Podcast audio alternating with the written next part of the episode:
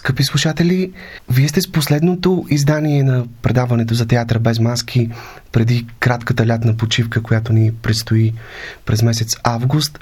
И тъй като преди няколко седмици наш гост беше едно от обещаващите нови имена в българския театър, младата актриса Мартина Тодорова, студентка втори курс в класа на вече професор Пенко Господинов. Днес съм истински щастлив да ви срещна с две второкурснички от другия, съседния клас, този на професор Маргарита Младенова. А поводът за срещата ни е, спокойно мога да кажа, едно от събитията на отиващия си театрален сезон, спектакълът Мислещите тръстики, който те направиха вдъхновени от стиховете на Миряна Башева, някои от тях превърнати в песни от нейния композитор Стефан Димитров. И така тук при нас са прекрасните млади актриси Кремена Деянова и Паула Маравиля. Здравейте, благодаря ви искрено, че приехте поканата ни. Този спектакъл се появи в началото на февруари, когато се честваха 75 години от рождението на Миряна Башева, един истински апостол в съвременната българска поезия. Знаете, че тя ни напусна през лятото на 2020. И веднага трябва да кажем, че Маргарита Младенова е истински майстор в изграждането на подобни невероятно силни поетични спектакли. През годините тя е правила такива акции по стихове и на Валери Петров, на Георги Господинов, на Борис Христов. Но като че ли Мириана Башева е жената поетеса, с която тя е особено свързана още от времето на артистичната си младост. Мнозина от а, истински изкушените от театралното изкуство зрители все още помнят нейното легендарно представление Нека да е лято по стихове и песни на Миряна, което тя постави в началото на 80-те години в НДК с такива актьори като Рашко Младенов, Кирил Варийски, Сашка Братанова и Пламена Гетова. И сега, близо 40 години по-късно, ставаме свидетели на нов подобен театрално-поетичен жест, този път сътворен заедно с нейните студенти. И тъй като говорим за една от най-големите поетеси в българската култура, затова исках и така реших да поканя две момичета от този клас, вярвайки, че благодарение на женската си чувствителност, може би именно те са а, така най-истински, най-дълбоко са усетили и са били докоснати от силата на думите и образите на Миряна Башева, тъй като нейният талант се проявява именно в едни такива много силни образи, които те удрят в сърцето и засядат там.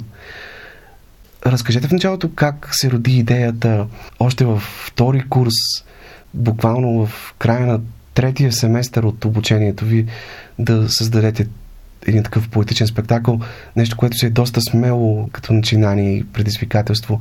Как се стигна до решението да поемете тази така поетична експедиция в света на Мириана Башева? Ами, професора винаги ни е подтиквала към поезията като цяло. Винаги, даже преди началото на всяка една репетиция, ако някой има нужда нещо да прочете, нещо, което е харесал, да прочете пред класа. Още преди Миряна, тя не е чела и на Миряна неща преди това и ние я открихме тогава. И в един момент просто тя дойде и ни каза... Не бяхме много подготвени. Нямахме представа, че това ще работим. Но ние имахме един концерт, който направихме на открито, на малък сезон на Сфомато. Рап концерт и всъщност там тя ни сподели, че е усетила нашия порив, някакси енергията ни и се е вдъхновила и си е казала, може би мога да направя нещо подобно с тях.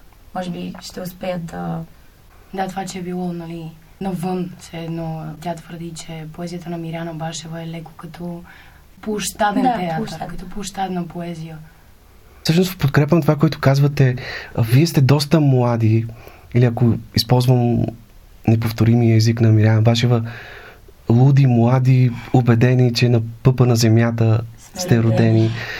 Те първа израствате тук на София в скута, като едни красиви, малки, мислещи растения. И всъщност едно от първите неща, които си мислех, докато гледах спектакъл е, не сте ли твърде млади за тази поезия? Осъзнавате ли с душите и сърцата си всяка една думичка, всяко едно чувство, което изразявате от сцената и доколко така успяхте по време на този процес да проникнете до дъното на тези нейни стихове, за да ги разберете и осмислите за себе си? Със сигурност тия стихове са вечни, т.е. с годините сигурно все повече и повече може да се навлиза, но съм почти сигурна, че всеки, който може, както може, стига някакси, доколкото надигаме се на пръсти. Точно това е, че И най-интересното е, че с всяко представление имам чувството, че нещо започва да се съживява още нещо. Някакси, може би, и житейски опит, който натрупваме, който не е достатъчен. Ние нямаме чак толкова голям път все още, нали? Но някакси развиваме, усещаме още повече някои неща. И според мен, ако това е представление, силно се надявам да има дълъг живот, ние през тези текстове много неща откриваме за себе си. И някакси това ни развива и има някаква надежда, че някога може да ги кажем по друг начин, през друг поглед. Някак си още повече да успеем да влезем в това, което тя казва, защото тя казва много в много чисто и малко. Някак си е много по-дълбока от това, което са думите. То не са просто думите. Чувствате ли се променени за тези няколко месеца потапяне в поетичния свят на Мириана Башева? Чувствате ли, че по някакъв начин сте пораснали като съзнание, като въображение, като вкусове, дори като прозрение за това какво е изкуството и какво е вашето място в него? Надяваме се. Наистина се надяваме да е така. И мисля, че да. Мисля, че всеки един човек в класа и въобще самия спектакъл ни сближи като хора, като клас. Аз не, не вярвах, че това ще стане още в началото първи курс. Ние бяхме много различни всички и някакси пораснахме заедно и успяхме по някакъв начин да работим заедно. Това беше най-важното нещо, което Мириана като че ли направи за нас. Да, защото в този спектакъл вие сте като истински ансамбъл. Да, да, усетихме клас. се. Усетихме се за първи път, се усетихме така. Да, и да се откриваме повече един пред друг. И тук говорим за истински поетичен спектакъл. Не става дума за литературно четене или за рецитал, а наистина за спектакъл, който има своя тема, своя конструкция и парабола, проследяваща различните фази в живота на духовния човек. В този смисъл, колко трудно ви беше да намерите театралността, драматургията на тези стихове и поеми и да изградите езика на спектакъла така, че той да бъде равностоен на поетичния език на Мириана. Тоест, колко трудно ви беше да превърнете поезията в театрално действо в случая. Ами, беше трудно със сигурност. Толкова много връщания. Ние много време, дълго време четохме на маса, стояхме и ги анализирахме поемите, какво всъщност казва, когато казва това и какво има зад него. И... Да, това беше всъщност най-сложното, че толкова много неща трябва да кажем, които всъщност не се крият просто в думите.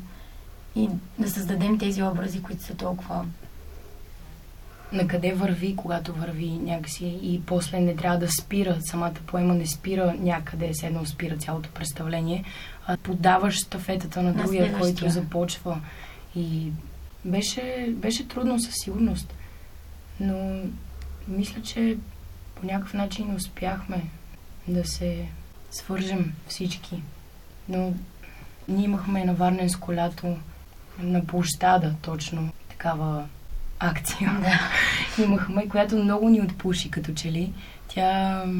Да, вие на Варенс, когато сте направили специална версия на открито Да, този спектакъл. беше, със сигурност беше много, много интересно, наистина. Като че ли наистина ни отпуши и още повече, защото точно това, тази театрална поезия се отключи, защото е пред хора и, и толкова по-мощно и, и чуйте ме и наистина... Тоест това на открито е- звучи още по-силно, още по... Да, то нямахме микрофони и трябваше нали, всички да ни чуят. Те хора спират а, някакви Чайки. чайки, хора викат агитки, имаше също.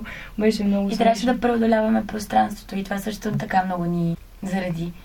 А то дори няма покрив, Да. някакси няма, няма как да изпълниш пространството и сме ние срещу пространството. Всъщност много интересно е, че на няколко пъти в хода на представлението на сцената се появяват едни врати прозорци, което не е никак случайно. Като че ли образът, който се превръща в пресечна точка на всичко това, което се случва на сцената, е прозорецът и още по-точно балконът на Миряна Башева на нейния пети етаж, високо над кръстовището на Орлов мост, откъдето тя е наблюдавала през дните си, а особено през безсънните си поетични нощи, животът, който тече по улиците на София. И сякаш целият спектакъл се движи на ръба на общественото, от една страна и несъгласието на Миряна с много неща, свързани с статуквото и живота, и от друга страна интимното пространство на най-съкровенните и чувства и болки, на отношението и към любовта. И спектакъл сякаш е изграден на и такива вертикални смислови пластове, и смислови сезони, ако можем така да ги наречем, тръгвайки от младежката еуфория на лятото с този рефрен «Нека да е лято», движейки се постепенно към онзи магичен момент, в който постепенно лятото прелива в настъпващата есен. Паула ти пееш една прекрасна песен, която завършва с думите «Нека бъде есен». И вървейки все по-нависоко към съкровените територии на човешката душа и стигайки в крайна сметка до измеренията на духовното, на най-възвишеното. Не случайно финал на спектакъла е тази изумителна драматична поема, която Мириана посвещава на Рангел Вълчанов, която звучи в изпълнение на актрисата Обена Георгиева. На вас колко трудно ви беше цялото това пътуване в един толкова емоционален, въздействащ, вертикален свят, в който всъщност вие се превръщате в говорители на тази поетеса, като прибавяте към всичко това и вашите лични трепети, вълнения, начина по който тази поезия минава през вас, през вашите души. И със сигурност не беше много лесно, защото Миряна е толкова много светове. Тя не е просто един свят и да успееш да навлезеш в света на такъв човек, който има толкова високи мерки, толкова високи изисквания. Това по някакъв начин те кара и да се замислиш през текста всъщност ти кой си, ти какво би искал, дали искаш достатъчно от себе си, както тя е искала. И това според мен по някакъв начин много ни започна да ни размества вътрешно и нас, като, като хора, като артисти. Не само като изпълнители. Някакси според мен и това е много голяма отговорност и всички знаем каква отговорност носим това, че все пак ние говорим от нейно име. Някак си представяме това, което тя е написала. И това наистина е огромна отговорност. Аз лично се опитвам по някакъв начин да защитя този текст, да го, да го сложа наистина по такъв начин, по който може да се усети повече от това, което... Тя за нас, професора, когато нали, ни говори за нея и ни описва, тя не я описва дори като човек. Да. Тя е няколко неща в едно. Тя не е просто жена, тя има и мъжка енергия. Затова като че ли нали, мъжете също много добре стоят там. Тоест не е просто женска поезия, тя е дори повече мъж от някои мъже, наистина. И... Те така я определят като мъжко момиче. Да, и си я представяме как стои, пуши цигара, примерно, и гледа там на петия етаж или как се осмелява да каже някои неща, които не мога да... Да, всъщност ето това е много интересно. Нейното творчество е пропито с едно несъгласие, с една непримиримост към това, което се е случвало в обществото и тогава през социализма и след това в годините на този преход. Не случайно едно от най-красивите стихотворения се казва Непримиримите. И тя често обича да си служи с младежкия език, с уличния жаргон, който някак опитомява и го превръща в свой. Тази звънка шамарена поезия, както тя я нарича Ала Маяковски. В този смисъл, доколко нейният така хашлашки, хулигански изказ ви е близък на вас като млади хора. Тази нейна непримиримост, доколко я усещате близка до вас и като поколение, и като така и ни млади хора, които сте, предполагам, бунтарски настроени към много неща. Да, да, в света. Много. Мисля, че го усещаме, но със сигурност не по същия начин. Много по-различно е, но пък професора на там ни бута точно към това да, да го изречеш, да го сложиш и да нямаш милост. Да. Много интересно е заглавието на спектакъла, което е взето от една строфа на Мириана Башева от стихотворението Гносиология, което пък е препратка към мисълта на Блес Паскал, че човекът е мислеща тръстика. Как гледате на този образ, на тази много силна метафора за човека като, може би, най-крехкото създание също време най-силното, заради това, че е надарен с мисъл. Нали, както казва Паскал, дори една капка вода може да го удави, дори един малко по-силен порив на вятъра може да го пречупи и в същото време той чрез силата на разума си превъзхожда всичко останало в природата. Може би вие като така млади, прекрасни, крехки, нежни същества усещате особено така силно дори физически истинността и красотата на тази метафора. Опитвах се да се сети още нещо, което Паскал беше казал, че човек е нищо в сравнение с вечното. Но точно това е, че, че човек чрез мисълта там се крие всичко, като че ли то е нищо без мисълта. И точно тази поезия на Мириана, поне по времето на спектакъла, когато сме там, седно само само това можем да говорим тогава. Нищо, което изричаме по време на спектакъла, не са наши думи, няма нищо добавено. Всичко, което говорим, е от нея. Да. И всички песни. Предполагам обаче, че на вас ви е най-близка интимната и лирика, нейните любовни стихотворения, в които също се усеща нейната рязкост, ирония и самоирония, но някакси под всичко това прозира и дълбоката и нежност, нейното така силно протягане към любовта, страха от липсата, от загубата на любимия човек. Имате ли си любимо нейно стихотворение? Всяка от вас? Да. Аз не мога да кажа, че имам любимо. Може би всичките са ми любими. Да, има няколко, които наистина са много хубави, наистина. Които ти се иска, не можеш да кажеш всички стихотворения в целия спектакъл, но, но все пак тези, които професора ни е дала, като че ли има защо да ни ги е дала. На всеки един от нас пасват. Виждам защо. Добре, можете ли сега да ви помоля всяко от вас да изпълни едно стихотворение или част от стихотворение на Мириана Башева, за да могат нашите слушатели да придобият представа за така поне една малка част от това, което се случва в представлението. Добре, ще започна. Кремена. Отдавна подозирам принца от приказките в демагогия. Не се преструвай на единствено, отдавна зная, че сте много. Поединично и погрупово иллюзиите лягат ничко. Сбогувам се из тях, от упор. Аз мога да прежаля всичко. Кажи, че няма вече истина. Не бой се, няма и да охна. Отдавна не кърви не изтило сърцето, голо като охлюв. От любовта ще вържа фабула, от истините митология. Аз вярвам в тях, понеже трябва. Обичам те, защото мога. Ей, аз съм протежена музи, с които в тъмно са заклятие, са най-добрите ми иллюзии за принца и за свободата. Прекрасно, наистина. Паула. Време. Всичко и всеки го знам. Кого на какво да науча? Любовника си на Томас Ман – котката на вярност куча. Познах си до бол към мръсния нрав и колко съм много важна. Ех, като фокусник с празен ръкав, друг път ще ви покажа. А време тече. Все по-гъст фондютен, такъв безнадежден признак. Децата заченати в друга, не в мен, ще се родят в риза. Пасейки подобно доволен вол, нагазих света като в искър. Някой случайно да знае – какво?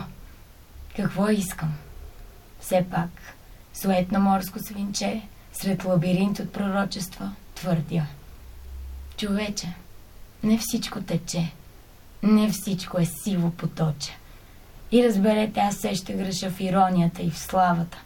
Аз като всяка безсмъртна душа имам да ви разправям, как над работните чернови, през сънища стон или кикот – бавно подават любопитни глави, мислещите тръстики. Как някой дълбоко умислен вол затъва в тях, не като в искър. По-добре да не знае горкият какво е можел, а не е поискал. Благодаря ти много, Паула. Ето това е стихотворението дало заглавието на спектакъла. Сега, докато ви слушах, се замислих, гледате ли по някакъв начин на участието си в този спектакъл и като форма на протест, на един ваш протест в подкрепа на, на свободата и любовта, тези две най-важни неща за Мириана Башева. Ето това стихотворение, което Кремена каза. Тоест, че всички нейни иллюзии са свързани с принца, който тя чака и със свободата. Да, но никога няма да спре, все едно няма да се задоволи с нещо, което да не е това, което иска. Тоест, това, към което се стреми, към високото, към голямото и ако го няма, по-добре да няма никой, ако няма човек, който ще я накара да... да. Тоест, това са нещата, които са важни за вас самите. Нещата, в които и тя вярва. Да. Да, с това тръгна да казвам, че всъщност тя ни провокира по някакъв начин и ние да отключим нашите светове, да видим, че всъщност много повече можем да искаме и ние самите от себе си и от, от света дори, колкото и да звучи така нали, високомерено, но някак си просто да се събуди това желание в нас за нещо повече. А понеже в това стихотворение, което ти каза, Павла, се споменава името на Томас Ман, всъщност в творчеството на Миляна Башева се усеща една много силна нейна носталгия по световната култура и тя много често цитира имената на, например, на любимите и бардове, като Висоцки, Елвис Пресли, Джон yeah. Пол, Джордж и Ринго, на поети като Есенин и Маяковски, Тютчев, Франсуаз Саган, на писатели като Томас Мани, Гьоте. Той смисъл, всичко това провокира ли ви да, така да се опитате да се запознаете и с част от произведенията на тези творци, които са били истинско вдъхновение за нея? Да, да. със сигурност дори да нямаме този интерес, професора ще ни каже да го направим, защото не можем да изговаряме тези... Не казвам, че нямаме интерес, наистина не го казвам, а, но няма как да ги изговаряме тези неща без изобщо да знаем кои са тези хора. И точно това непримирение от страна на Миряна, че вече няма такива хора, че как можем да се примирим с тези, които не... Да, не тя казва много са малко, но все пак ги има. Да. Тоест, тя да. има тази вяра, че тези хора все още продължават да съществуват. И не знам дали си давате сметка, че вие с това, което правите, давате много надежда, че все още има такива хора и във ваше лице аз много силно вярвам, че ще израсне едно прекрасно поколение, поне съдейки от това, което виждам в вашия клас. Много се надяваме, наистина. Вие двете пеете в различни моменти от спектакъла песните по стихове на Мириана Башева, композирани от Стефан Димитров. Как усетихте тази музика? Звучеше ли ви прекалено ретро, имайки предвид, че тези песни са писани в началото на 80-те години? Или успяхте да намерите нещо за себе си, което така ви помогна да ги почувствате близки до вас? Първоначално, да. когато ги чухме. да, да, в началото. Имаше леко... Да, ние не, не слушаме такава музика, със сигурност не. Обаче в един момент... Звучеше просто... много чужда някакси. Mm. А сега... Сега вече толкова... Даже на всяко едно представление, когато има песен отпред и отзад, нали сме вече Ние всички хората, пеем. Всички пеем с човека, който пее отпред и танцуваме, наистина танцуваме и се заблуждаваме. Да, имаме нуждата да ги пеем тези песни, да ги казваме тези стихове. Някакси това се събужда при нас всеки път преди представление. Ние нямаме търпение просто да излезем и сега да започнем. Да. Всъщност той в самото представление има танци, нали, моменти, в които вие танцувате. Има един танц. Да. По двойки има един танц. Има... Да. А как се роди идеята за това решение в началото всички да се появите на сцената с тротинетки, така, едно такова лудо, шеметно, вихрено надпрепускване, което е абсолютно съзвучно с тази младежка еуфория на пролетта и лятото, с която започва спектакъла? Ами точно така се роди от пролетта и въобще и млади хора на тротинетки.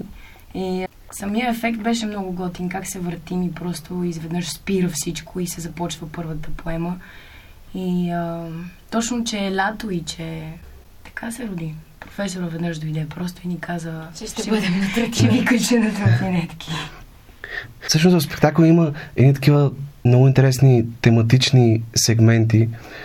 Споменахме за тротинетките. Има един епизод, поредица от сцени, в които всички сте с дъждобрани и чадъри в този, така да го наречем, дъждовен период на границата между лятото и есента. Има сцени, в които сякаш водеще темата за пътуването, където всички изобразявате с гласовете си шума на движещ се влак, докато звучат стиховете на Миряна, за да се стигне до моменти, в които всички сте с куфари в ръце, което е много силна метафора за раздялата в човешките взаимоотношения, за това, че някой си тръгва. А Мирян Башев има немалко такива стихотворения, посветени на раздялата. Споменахте, че спектакъл беше поканен и всъщност гостувахте на Международния театрален фестивал Варненско лято, което си е сериозно признание. Сега, доколкото знам, ви предстои гостуване и на Аполония в Созопо Да. на 1 септември. Тогава ще сме на закрито, само че няма да е на открито, ще е различно, защото, нали, то се получи, но беше по-скоро е като заведнъж, като упражнение, като нещо, което все пак ни помогна, но повече няма да е на открито. И ще, там ще бъде на закрито. И се надяваме така повече да, да се появят още фестивали и да го покажем в още театри, в още градове. Да, да имаме тази. Да е Боже, наистина и да го играете дълго време. Да. Аз си представям как, примерно, вече сме завършили надпис и всеки си е по своя път и се връщаме да изиграем едни мислещи тръстики и то колко по-различно ще е тогава и как някакви вече по-големи хора, как от техните усти излиза това, което как ли е звучало едно време, когато сме били на 20 години. Как самите вие сте се променили Да, и как ги в хода на представлението? Да. вече. Всъщност, вие вече преполовихте обучението си в надвис, завършвате сега втори курс. Кое е най- така важното, най-ценното, което научихте до момента от вашия преподавател, професор Маргарита Младенова? То едно ли е? Тя ни превъзпита по някакъв Да. начин. Най-интересното е, че дори не всички да станем актьори, някакси тя ни възпитава в някаква друга посока, нещо друго. Някакси като хора ни развива. И това всъщност, според мен, е най-важното. Да имаме други мерки към нещата, други изисквания. Наистина да всичко. бъдем мислещи тръстики, доколкото възможно. Абсолютно. И за да имате други мерки, тя ви изправя пред много сериозни предизвикателства. Най-провокации. Вашия изпит сега по актьорско майсторство в края на втори курс беше по текстове на Бекет, което си е едно истинско хвърляне в дълбокото. Кое беше най-интересно за вас, най-ценно като откритие по време на това не по-малко предизвикателно пътешествие в света на театъра на абсурда? На мен ми беше най-интересно това, че тия хора почти се разпадат физически. Изобщо не могат... Всеки има някакъв проблем физически и не спират да искат нещо от живота. Бекет не е довел някой свой персонаж до самоубийство, никой не си го помисля, защото нещо го държи да, да продължава да иска да живее, да, да търси нещо. Не знам, аз много се възхищавам на всичките персонажи на Бекет. Точно тази неистовост, желание за живот, духа, който имат, въпреки всички обстоятелства, които всеки нормален човек в такива обстоятелства някакси няма да успее да издържи, а тези хора издържат. Не знам, аз там също откривам вдъхновение, някаква надежда, че нещо от тях също пък започва да, да ни се случва и на нас, имам предвид. Да крадем от тях това, което те имат като, като дух, като воля, като... Как издържат Да. на всичко. Ще остане ли този показ в вашата програма и следващата година ще продължите ли да го играете пред зрители или беше еднократно сега за изпита? Може би ще имаме няколко, ако има интерес, ако има хора, които искат да дойдат да го видят, най-вероятно може и да се случи, но няма да казвам голяма дума, защото, нали, все пак не, Не е знаем, сигурно. не е сигурно. Да. А имате ли вече яснота кое ще бъде следващото дипломно представление, което ще готвите вече в трети курс? Не. Не. Нямаме. Но със сигурност знаем, че няма и то да е лесно. Със сигурност.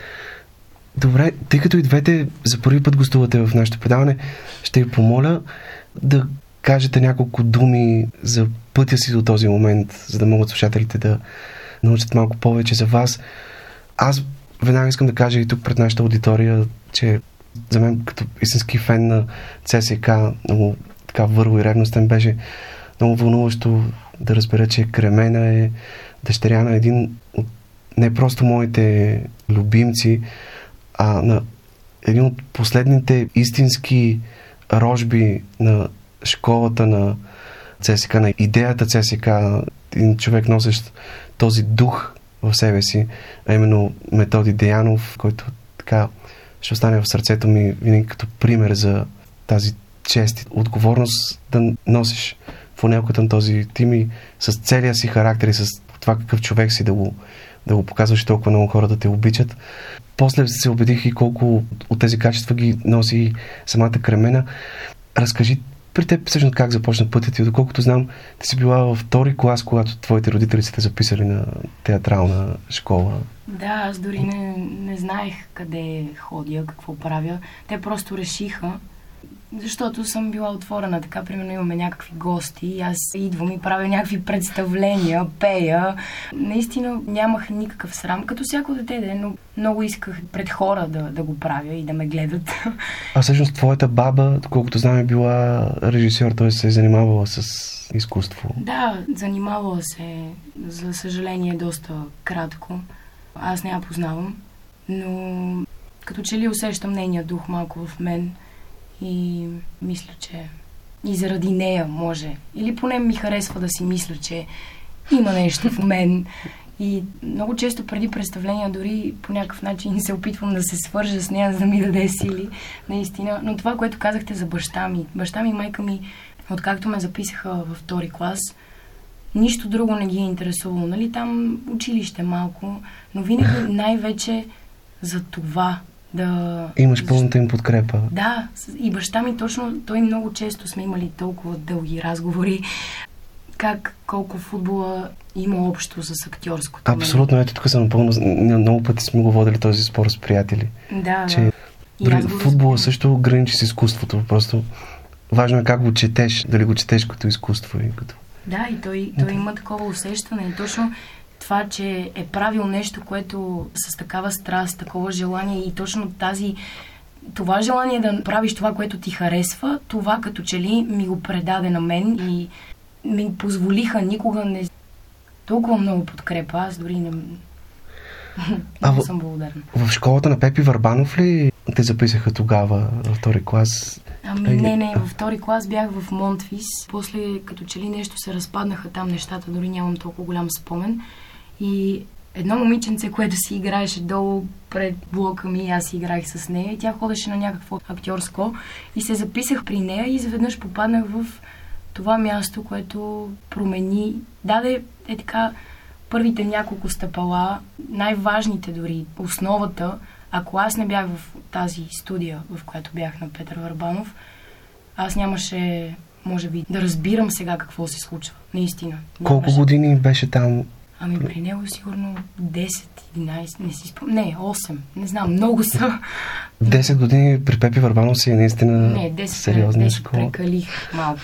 Може би 7-8. И 8 да са, 8. да, наистина е страхотно. И ти всъщност дебютира на професионална сцена още преди да стъпиш в надвис. Беше на 17 години, ученичка в Испанската гимназия, която дебютира в ролята на Жулиета в спектакъл на Анастасия Събева Ромео и Жулиета в Младежкия театър, което от една страна беше много интересен ход, тъй като за първи път, поне аз така виждам спектакъл, в който актрисата да е максимално близо до възрастта на самата героиня Жулиета.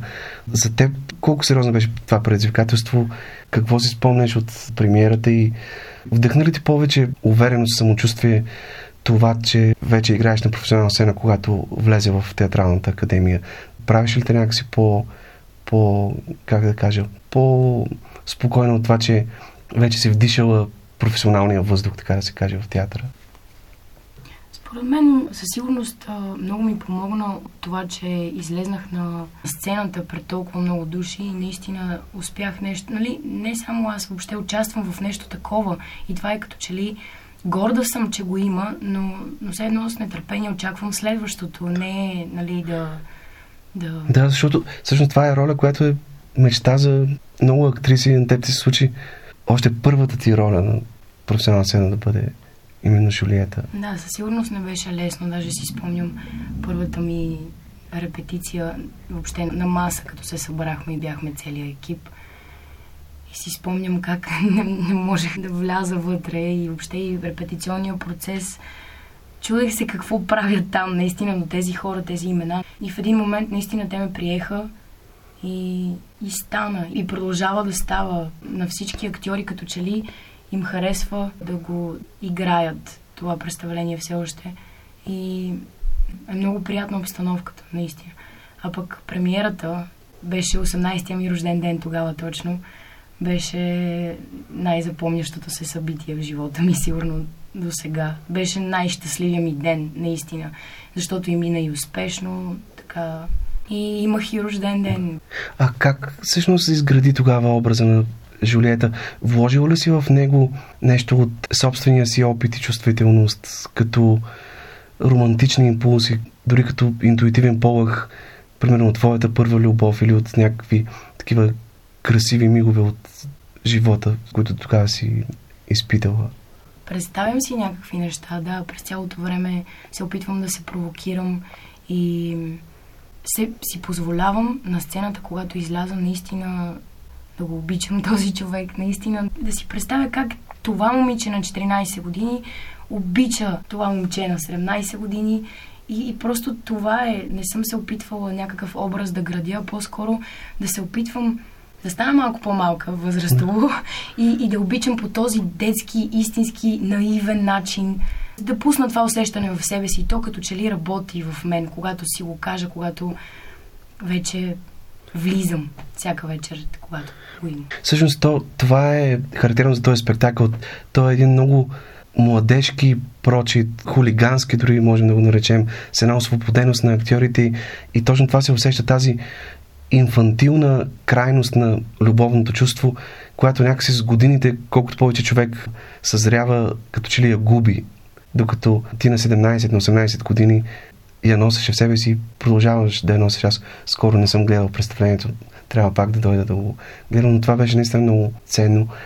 Вярваш ли, че е постижима една такава любов в реалния живот? Любов, в която наистина си готов да жертваш най-скъпото си, дори живота си за любимия човек? Или това остава само в приказните сюжети, в ето тази история на Шекспир? Много ми се иска да вярвам. Аз вярвам да и много ми се иска това да го има, иначе няма никакъв смисъл. Или дори да го няма, поне го има това пространство, където може това да се случи и да го изживееш.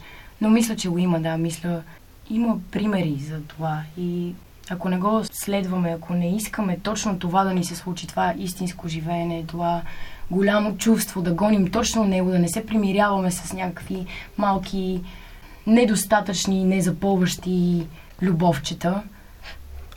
Както Мириана казва в поемите си и не се примирява с това, аз вярвам, че аз се чувствам така също. Че няма да спра да го търся, дори и да го няма, няма да спра да го търся, ако нещо остана сама и ще си гледам кучетата.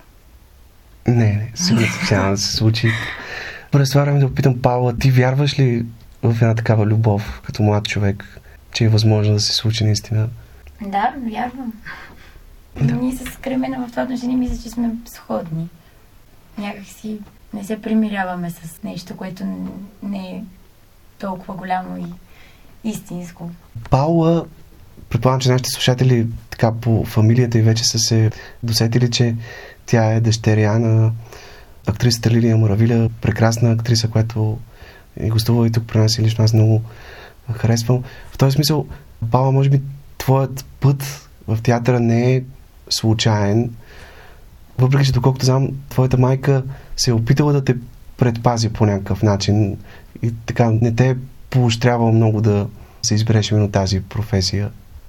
Ами да, тя, тя никога не ме е спирала, но някак си... Добре, е опитвала се, но то дойде от мен. Аз, може би, като бях малка, не съм била много често в театъра по някакъв начин това да ми е повлияло. Бях само ходих да я гледам на премиери.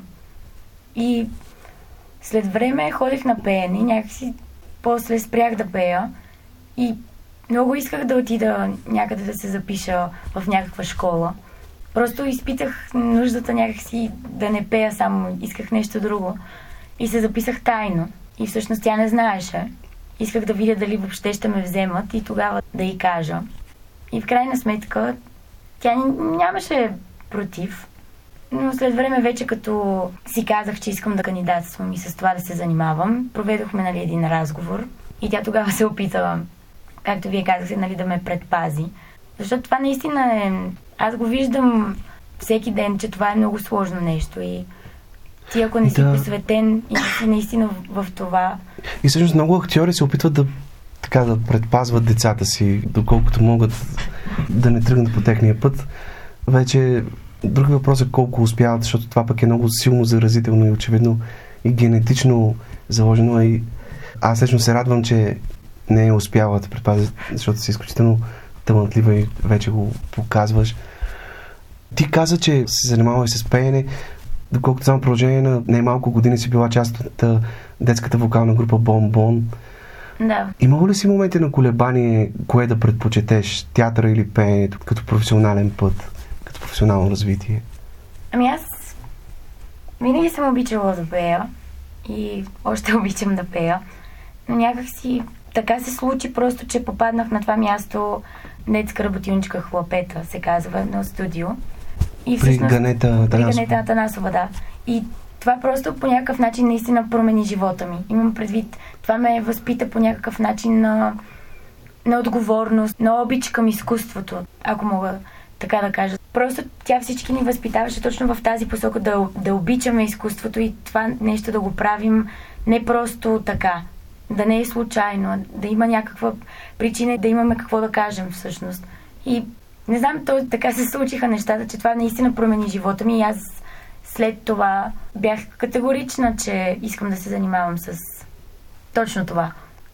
А тъй като твоят баща е италианец, да. мислила ли си си да учиш актьорско майсторство в Италия, да го опиташ там, също да, да завършиш това всъщност беше първоначалният ми план, но не знам какво ме накара да остана тук. Може и да е...